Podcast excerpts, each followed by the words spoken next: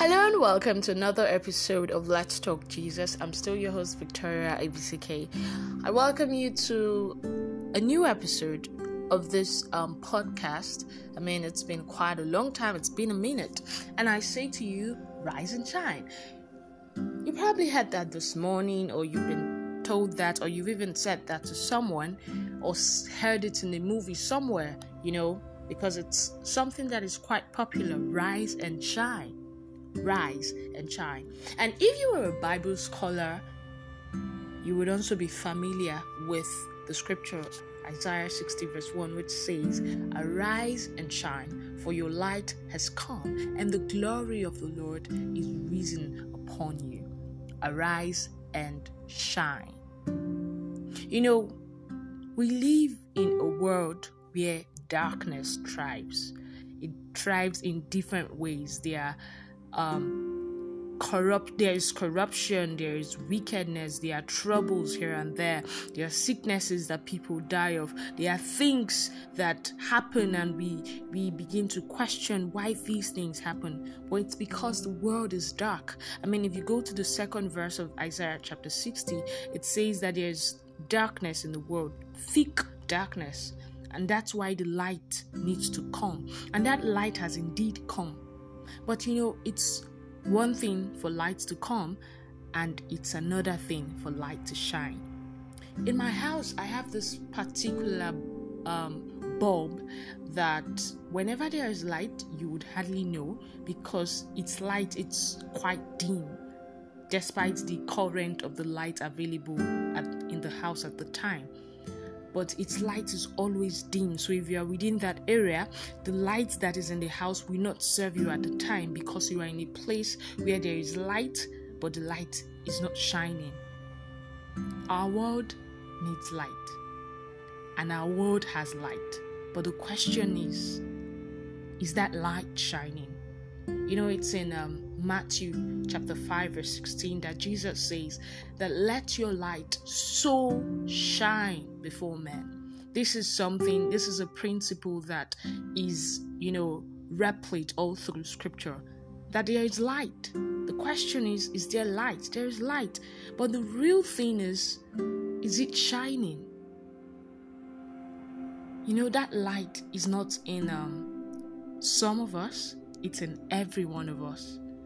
We have that light right within us.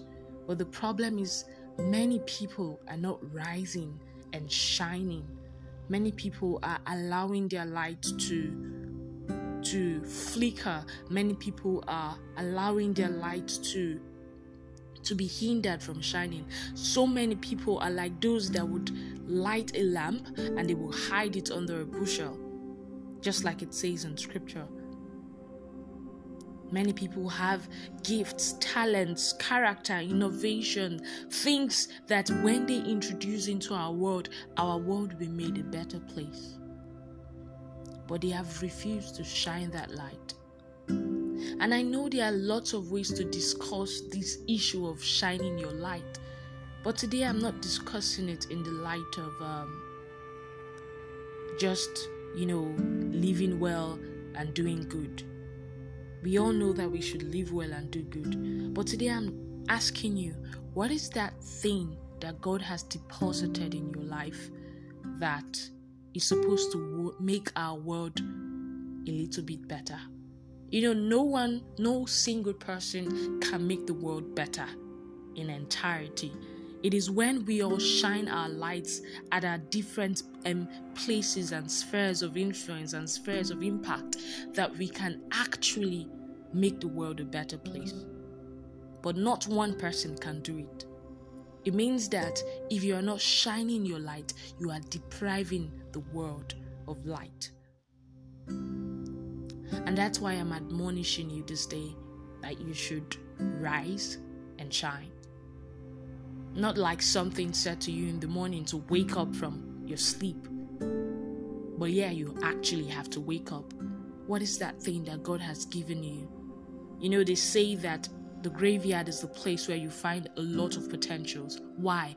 Because people die every day with potentials that God has given them that they never maximized.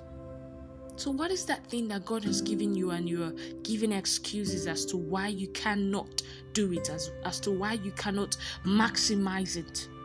For some of us, our excuses, finances, our excuses, background. Oh, I do not have the connection. I do not have the money. I do not have what it takes. But you know, the Bible says that he that the Lord calls, he equips. If God has called you into something, into a particular um, gift or thing that He has given to you, it means that He will give you the ability to make it happen. Arise and shine. That's all you have to do. You know, I read the scripture where it was the servants of Saul, King Saul in the Bible, that came to him and said, We know someone that when he plays the harp, that this evil spirit that torments you will leave you. And I began to ask myself, how did they know that someone? How did they know about David that when David plays the harp, the evil spirits can leave a person?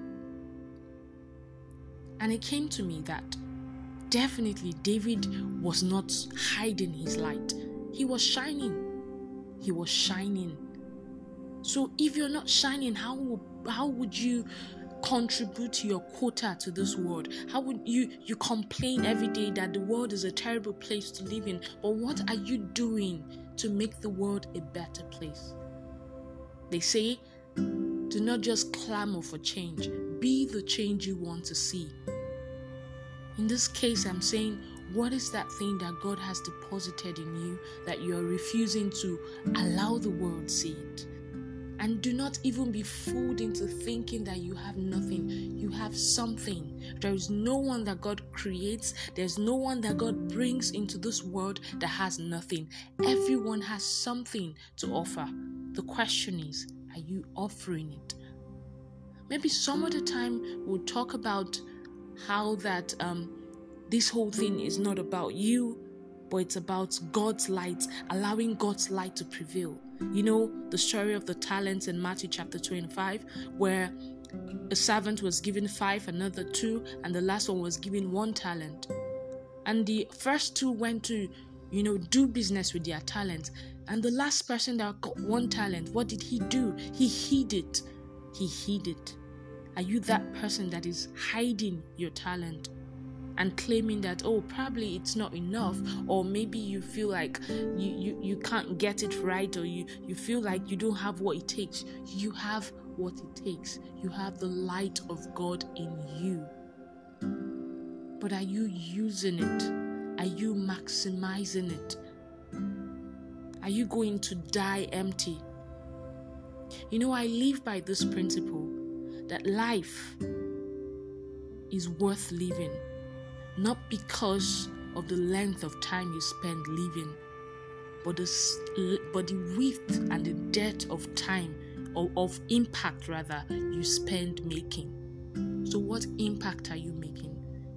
Your, your, your, your ability to impact your world is inherent in that very light that God has deposited in you. So I say to you, my dear friend, listening right now to me, rise and shine. God bless you.